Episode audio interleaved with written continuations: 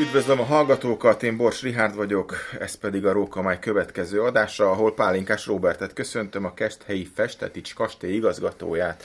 Örülök, hogy itt vagy, szia! Köszönöm szépen, hogy itt lehetek, és én is üdvözlöm a hallgatókat. Az apropó, picit megcsúszva, de törve, nem, hogy szokták mondani? Vagy ez nem így van? Na mindegy. De. Múlt hónap végén Keszthelyre került a világkiállítási jelképe, a totem, az szobor, a nagy hullámokat kiváltó kis szobrunk. Milyen volt a szobor fogadtatása? Hol lehet ezen túl megtekinteni? Én azt gondolom, hogy a szobor fogadtatása az jó. Azért ez egy különleges szobor. Monumentális, egyedi, rengeteg jó dolgot tudok róla elmondani, és azt gondolom, hogy az emberek ezt így is fogadják.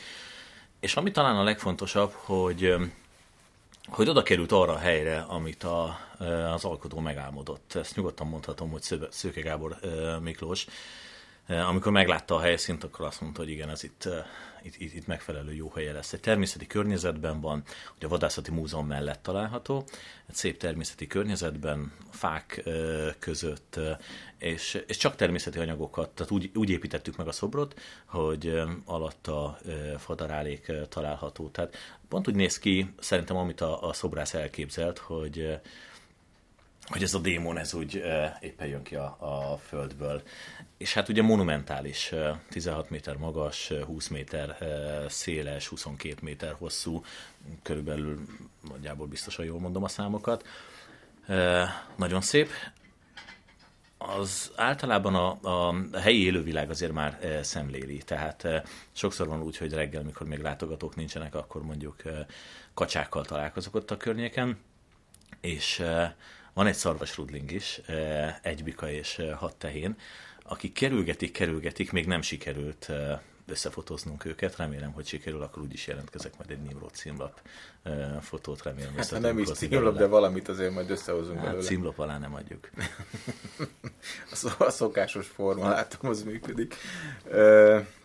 Ezek, tehát ezek szerint akkor már látogatható, és nem csak a vad részéről, hanem a, a Így van. jegyet vesz, vagy nem vesz Nem, jegyet. ingyenesen látogatható ingyenesen. a szobor. Úgy tettük, hogy ingyenesen látogatható legyen a, a szobor. Tehát bárki, aki a Helikon Kastély Múzeumhoz érkezik, aki a Vadászati Múzeum parkjába érkezik, ő a nyitvatartási időben, mivel nyilván éjszakára ugye a kapuk bezárva, a nyitvatartási időben ingyenesen látogathatja a szobrot. Remek. Ugye a Vadászati Múzeum és a kastély közötti út megszüntetéséről már lehetett híreket hallani. Hogy áll ez most?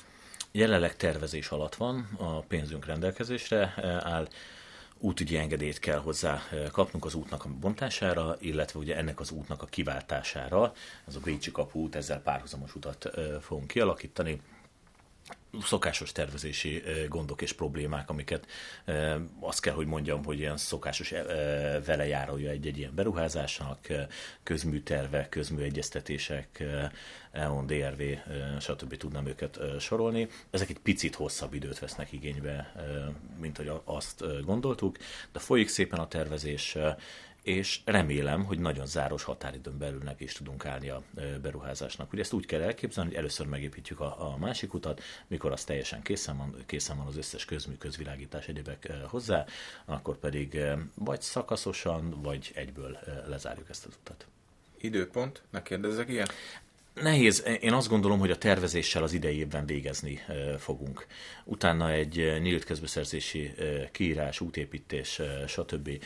Hát szerintem 23-24 környékére várható, hogy ezt el fogjuk, vagy meg fogjuk tudni ugrani. Ugye a Keszthelyi Vadászati Múzeum hazánk egyik leglátogatottabb ilyen témát feldolgozó intézménye. Mennyien kíváncsiak egy idényen belül az itt látható vadászati értékekre, és ugye most kicsit alá tettem a kérdést, hiszen a Balaton közelsége megnyomja ezt a számot, de mégis mennyi az a, az a látogató szám, ami, ami, ami, akik szembesülhetnek ezekkel az értékekkel? Örömmel és büszkén mondhatjuk, hogy nem az egyik leglátogatottabb, hanem a leglátogatottabb ilyen témájú múzeumról beszélünk. A Keszthelyi Helikon Múzeumot a e, tavalyi évben majd 200 ezer ember e, látogatta meg. Azokról beszélünk, akik, akik jegyet vásároltak, jegyel beléptek a múzeum e, területére. A kastélynak a parkját én azt gondolom, hogy ennek a körülbelül két-két és félszerese ember látogatta meg. A vadászati múzeumot 19-es évben meghaladtuk a 100 ezer látogatót, A, ugye utána jött a pandémiás időszak, de a tavalyi évben is 80 ezer fő fölött volt a látogatottsága a vadászati múzeumnak, és az idei számokat nézve én azt gondolom, hogy az idei évben el fogjuk érni a 100 ezer látogatót. Ez egy nagyon magas szám, én azt gondolom, egy, egy ilyen kiállító térben. Valóban feltetjük a kérdést magunknak, hogy miért is érkezik ennyi ember. Az egyik az a, a az, hogy a lokáció, hogy hol is vagyunk. Nyilván a Balaton környéke, a nyári időszakban én azt gondolom, hogy idézőjelben kötelező elmenni a Keszthelyi Herikon Kastély Múzeumba és megnézni a különböző kiállításokat. Viszont itt a múzeumnak a koncepciója, én azt gondolom, hogy ez egy nagyon jó koncepció volt. Ugye egész alakos állatokat mutatunk be, vagy preparátumokat mutatunk be diorámás környezetben. Ez azt jelenti, hogy az eredeti élőhelyének megfelelő környezetben. Jelenleg több mint 300 egész alakos állat található a múzeumban. Ez egy, ez egy kifejezetten magas szám. És ezen kívül természetesen vannak még olyan egyéb vadászati kultúrához kapcsolódó tárgyaink is, amiben én azt gondolom, hogy a vadászati, vadászatot és a vadászati kultúrát együtt tudjuk bemutatni. És az élethez szerintem megfelelő szintű szerencse is szükséges. 2011-ben e, neveztek ki a Herikon Kastély Múzeum igazgatójának, és Tóth Csaba barátommal akkor döntöttük el, hogy a Vadászati Múzeumot valóban egy fejlesztési pályára kell állítani. Akkor hoztuk létre, 2011-ben hoztuk meg a döntést, 12-ben a első Festetics trófea szemlét, és egy tíz éves időszakot terveztünk. Aztán, aztán ez nagyon összecsengett ugye a 2021-es vadászati világkiállítással. Igazából az eredetileg elképzelt programunk az pontosan erre az időpontra végződött mondhatnánk, hogy mi már tudtuk, hogy ekkor biztosan lesz valami. Nyilván számolható volt, hogy 71-hez képest 50 év múlva, de akkor ez még kevésbé, viszont nagyon könnyedén tudtunk csatlakozni a világkiállításnak a rendezvényeihez.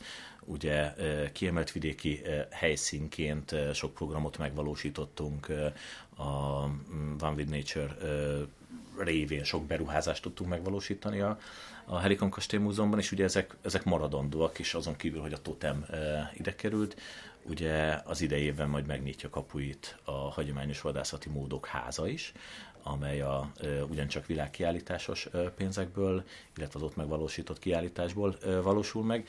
Úgyhogy mi nagyon sokat profitáltunk ebből. Még egyszer mondom, egy jól kialakított koncepció, és nagyon sok szerencsés egybeesés folytán jutottunk el odáig, hogy, hogy, hogy ez, amit jelenleg be tudunk mutatni, ez minden ott van kezdve.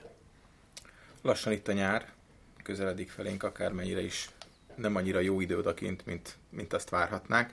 Készültök valami újdonsággal, frissességgel, leszámítva a totemet, mert ugye most az a fő büszkeségetek, ebben én biztos vagyok, de, de emellett, hogy valami olyan időszaki kiállítás, vagy ami, ami még vonzóbbá teszi azt, ami amúgy is vonzó.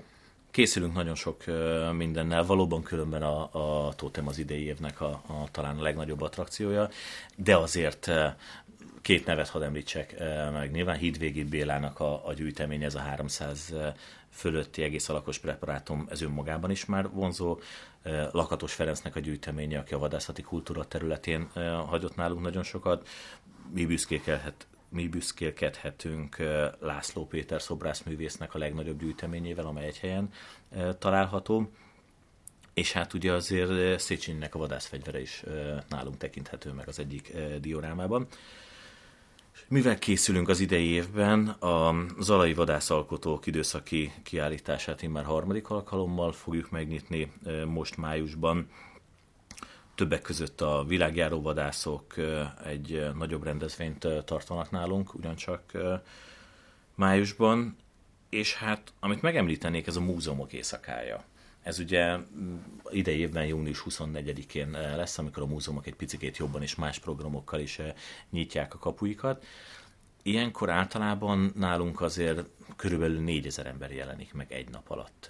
Ez, ez nagyon-nagyon sok látogató. Ilyenkor különleges programokkal készülünk mindennel, ami egy picikét a vadászati múzeum tekintetében, ami egy picikét a vadászathoz kapcsolódik, különböző bemutatókkal, solymás bemutatók, agarás, stb. ezek napközben, estére pedig különböző történetekkel, ezek felolvasások, bármik lehetnek és ahogy mondtam, ilyenkor 4000 látogatót várunk, akik, akik egy picikét más formában betekintést kapnak a múzeumnak az életébe. Biztos vagyok benne, hogy a Totem környékén is kitalálunk valami jó dolgot, a kollégák már készülnek rá. Ebbe én is biztos vagyok, és biztatom a hallgatókat, hogy menjenek el, nézzék meg nem csak a múzeumot most már, hanem a Totemet is. Neked köszönöm, hogy eljöttél, és elmondtad gondolataidat. Köszönöm, hogy itt lehettem.